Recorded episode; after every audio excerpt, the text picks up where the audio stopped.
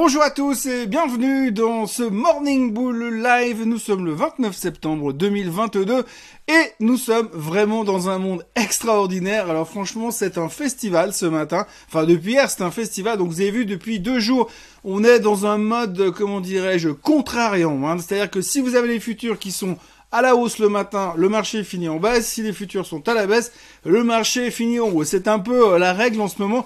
Alors le problème, c'est que pour l'instant, les futurs sont inchangés, donc je sais pas dans quelle direction on va aller aujourd'hui. Mais toujours est-il que hier, on a vécu un festival et il y a plein de choses qui se passent sur les marchés. Surtout sur le marché obligataire, depuis 24 heures, puisque finalement, on est un peu dans la position du junkie, vous savez, ou du junkie ou de l'addict. Quand vous êtes complètement addicted, accro à quelque chose, si vous arrêtez du moment où il faut y retourner, à la première tentation, on plonge dedans.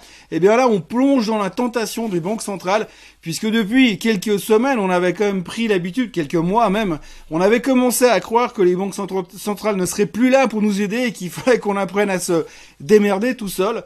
Eh bien non, en fait non, les banques centrales, elles sont là pour nous laisser nous démerder tout seuls, mais quand même, il y a un niveau où elles sont quand même un tout petit peu obligées d'intervenir, et c'est ce qui s'est passé hier en Angleterre. Du coup, la Banque d'Angleterre est intervenue, et son intervention, eh bien, momentanément, en tous les cas, elle a sauvé le monde.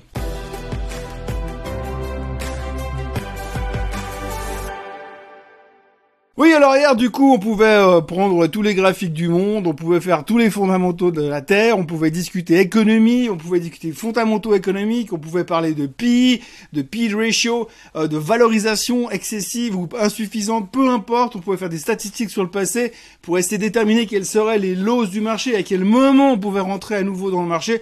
Mais en fait, ça servait strictement à rien, puisque hier, on a eu l'intervention de la Banque d'Angleterre et c'était le truc principal qui a fait bouger le marché. Ça et un éventuel médicament sur Alzheimer qui pourrait fonctionner selon les dernières études de Biogen. Alors commençons par la manip de la journée d'hier, l'intervention entre guillemets de la Banque centrale d'Angleterre. Donc vous l'avez vu depuis quelques jours, nouveau budget en Angleterre, nouvelle première ministre, nouvelle dame de fer qui a pris le pouvoir avec un nouveau budget qui est surtout censé aider les ménages qui ne peuvent pas payer leur facture d'électricité, donc mis un cap aux factures d'électricité. Donc toute cette hausse de l'énergie a mis en difficulté les Anglais, bon, pas que les Anglais d'ailleurs, un peu le reste du monde, mais en tout cas les Anglais ne pouvaient plus payer, ils ont modifié le budget, ils ont proposé d'aider le peuple finalement à payer. Un budget excessif, un budget trop coûteux, ça n'a pas du tout plu au marché dans un premier temps, donc le marché s'est pété la figure. Les rendements du 10 ans et des autres obligations d'État anglaises ont pris l'ascenseur et sont partis au ciel. Et puis derrière, eh bien, le GBP, le livre sterling, s'est littéralement effondré. Ça, on l'a vu, c'est du passé. Mais hier, la Banque centrale d'Angleterre a décidé de ne plus réduire la taille de son bilan et finalement de racheter à peu près toutes les obligations à vendre sur le marché, pour soutenir le marché, pour essayer d'empêcher l'effondrement total du système, parce qu'on commence à avoir certains fonds, on avait peur que certains fonds de pension partent en vrille, puisque le marché obligataire était en train de s'effondrer littéralement. Alors, dans un premier temps, le ministre des Finances a essayé de dire « Oui les gars, si vous pouvez arrêter de vendre les obligations, ça nous arrangerait ». Visiblement, quand vous avez un ministre des Finances qui vient me dire « S'il vous plaît, monsieur, vous pouvez arrêter de vendre », en général, le marché dit « Comment te dire ? On s'en fout, on fait ce qu'on veut ». Donc du coup, la Banque d'Angleterre a mis ses gros sabots dedans, est intervenue et a sauvé le marché, puisqu'elle a dit qu'en gros, elle allait signer un chèque en blanc et que tout ce qui venait, eh bien, elle rachetait. Alors on ne sait pas trop d'où ils sortent l'argent, visiblement ils impriment, mais peu importe. Donc ils rachètent toutes les obligations qui viennent au passage, pour limiter la casse, et puis du coup ils voulaient diminuer leur bilan, ils font juste un peu l'opposé, ils augmentent encore leur bilan, le temps que ça se calme. Alors pourvu que ça se calme, donc du coup on a pris conscience d'une chose, c'est que quoi qu'il arrive, les banques centrales seront toujours là pour nous. Alors c'est un peu le monde dans lequel on vit depuis un bon moment, depuis pratiquement la crise des subprimes, où on a compris que si les banques centrales ne s'en mêlaient pas, on était mort, que le système financier tel qu'on le connaît aujourd'hui s'effondrait et puis qu'on n'avait plus aucun espoir. Donc depuis 2008-2009, les banques centrales ont pris le pouvoir et ont commencé à nous aider. On a commencé à se dire, on a un put de banque centrale, c'est-à-dire quoi qu'il arrive, de toute façon, dès que ça partait en vrille, les banques centrales intervenaient et puis on était tranquille. Donc c'est un peu sur ça qu'on a surfé depuis 2008-2009. Et alors, il y a eu des hauts débats, mais globalement, ils ont toujours dit qu'ils étaient là, et puis on a eu entre deux le whatever it takes, enfin, etc. Durant toute cette période, on a pris conscience que les banques centrales étaient nos amis, et puis qu'ils allaient laisser fluctuer le marché dans un range, on va dire, correct, mais qu'à un moment ou un autre, ils seraient de toute façon là, en cas de difficulté.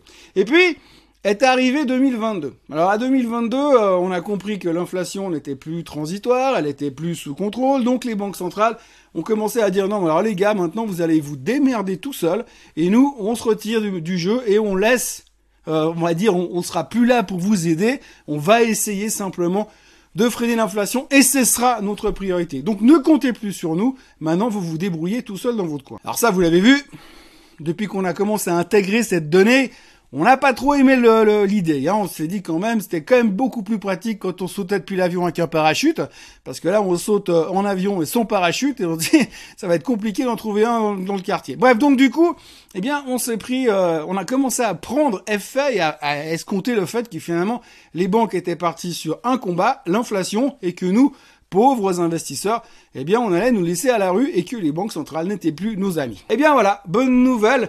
On a vu qu'effectivement, les banques centrales ne sont plus nos amis. Alors peut-être que le range de sécurité s'est élargi un tout petit peu, mais on a quand même bien compris hier que, ok, ils vont arrêter de nous soutenir, de soutenir les marchés, de soutenir Wall Street, de soutenir Londres, de soutenir Francfort, de soutenir Paris.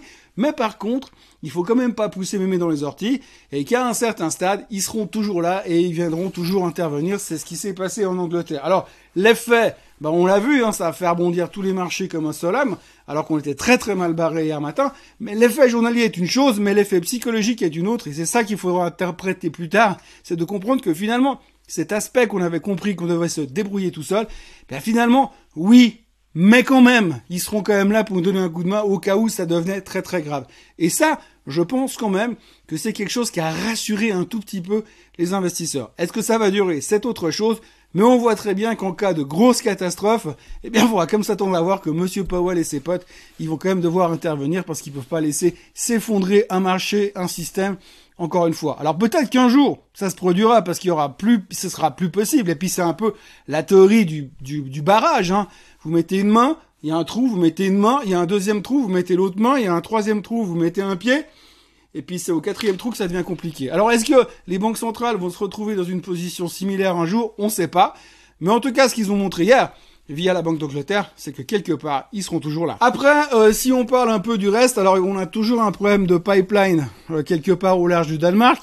Alors ça, on en parle beaucoup. On essaie de déterminer qui est le gentil et qui est le méchant. Donc c'est digne d'un scénario de James Bond quand même.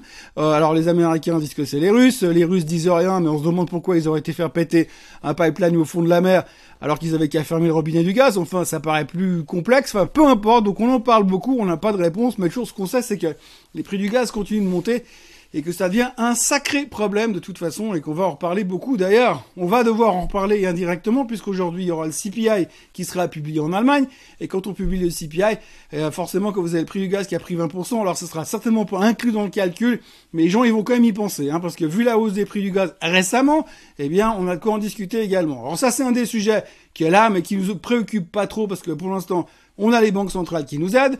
Après, on a Monsieur Biden qui est en toute grande forme en ce moment. Donc aujourd'hui, hier plutôt, on a appris que Biogen avait découvert, mais les premiers essais cliniques de leurs médicaments contre la maladie d'Alzheimer semblent fonctionner plutôt bien. Ça ralentit la maladie. Ça tombe bien parce que visiblement, à voir le comportement de Monsieur Biden depuis 48 heures, il risque d'en avoir un tout petit peu besoin ces prochains temps, parce que là, ça devient un peu la catastrophe. Hier, lors d'un discours, il a quand même réussi à parler à une politicienne américaine, une députée américaine qui est décédée depuis 2 mois.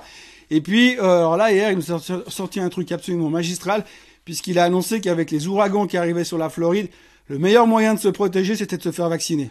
Je vois bien le lien, mais enfin, peu importe. Mais ça, c'est pour la petite histoire. Mais à côté de ça, Biogen a eu donc des très bons résultats cliniques sur leurs médicaments. Le titre a pris 40% sur la nouvelle.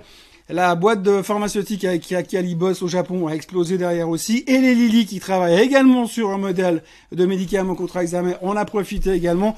Ça, c'était la bonne nouvelle de la journée. Pour ce qui nous attend aujourd'hui, eh bien, on va continuer à parler beaucoup de ce qui se passe en Angleterre pour l'instant. Ce qu'il faut retenir, c'est que l'intervention de la Banque d'Angleterre a quand même calmé les rendements. Si vous regardez simplement les rendements du 10 ans anglais, il est passé de quasiment 4,5% hier à moins de 4. Le rendement américain du 10 ans a également baissé. Même le rendement italien a baissé dans la foulée parce qu'il y a eu cet interventionnisme. Donc il y a eu surtout beaucoup de volume sur de ce côté-là. Aujourd'hui, on va continuer à voir si on continue dans cette direction en se disant les banques centrales sont nos amis, ça c'est la bonne nouvelle, ou pas, est-ce qu'on va continuer à se stresser par rapport au reste, parce que c'est vrai que l'intervention de la Banque d'Angleterre hier a fait oublier beaucoup d'autres soucis qu'on avait en tête hier matin. Et puis alors, la nouvelle de la journée, le truc important aujourd'hui, en dehors des banques centrales, en dehors des rendements, en dehors de l'inflation, en dehors de la récession, en dehors de la guerre en Ukraine, en dehors de la guerre du pipeline, en dehors des prix du gaz, en dehors des prix du lithium, en dehors de la journée de l'intelligence artificielle organisée par Tesla, eh bien c'est l'IPO de Porsche. Oui, enfin, donc on a une marque de voitures de sport en plus de Ferrari qui arrive sur le marché. Porsche a pricé son IPO hier à 82,50 € en haut du range. C'est sûr souscrit. Apparemment, je crois que les gros fonds qataris avaient de toute façon souscrit l'IPO à eux tout seuls d'entrée. Ça leur permettra d'avoir des rabais quand ils commanderont les Porsche pour eux-mêmes au Qatar. Et donc, du coup, c'était sursouscrit. Donc, ça sort en haut du range. On va voir comment ça va se traiter. Ça devrait être relativement bien apprécié par le marché. Donc, ça sera un truc au moins intéressant où on revient un tout petit peu sur les fondamentaux. Je pense que, fondamentalement, ça reste un truc. Si ça reste à des prix corrects, ça sera intéressant d'investir et de surveiller pour les prochaines années sur Porsche parce que ils ont quand même un énorme succès. On voit un peu les nouvelles fondamentales qui circulent aujourd'hui sur le monde de l'automobile. On a l'impression que après la crise du Covid, après ces 2 années relativement compliquées, ça a l'air de vouloir repartir dans la bonne direction à partir de 2023. Et quand on voit comment les voitures de luxe n'ont quasiment pas senti la douloureuse durant ces derniers mois, eh bien on peut s'attendre à des bonnes surprises du côté de Porsche, bien évidemment, mais aussi de Ferrari, bien sûr. Voilà ce qu'on pouvait dire aujourd'hui. Donc on a appris hier que les banques centrales étaient toujours là pour nous, seront toujours là pour nous, pourvu que ça dure. N'oubliez pas de vous abonner à la chaîne Swisscote en français. N'oubliez pas de liker cette vidéo. On approche avec un suspense insoutenable en direction des 25 000 followers. N'oubliez pas de liker cette vidéo, de la partager, d'en parler autour de vous et de revenir demain matin pour voir ce qui s'est passé puisque les futurs sont inchangés, qu'on aura les chiffres du CPI en Allemagne, mais qu'on aura aussi le PCE aux États-Unis, PCE qui est très important pour la Fed, et puis alors le GDP. Et le GDP, si par hasard il est un tout petit peu trop mou du genou, je vous parie qu'à partir de ce soir, on va reparler récession aux États-Unis. Passez une excellente journée et à demain. Bye bye.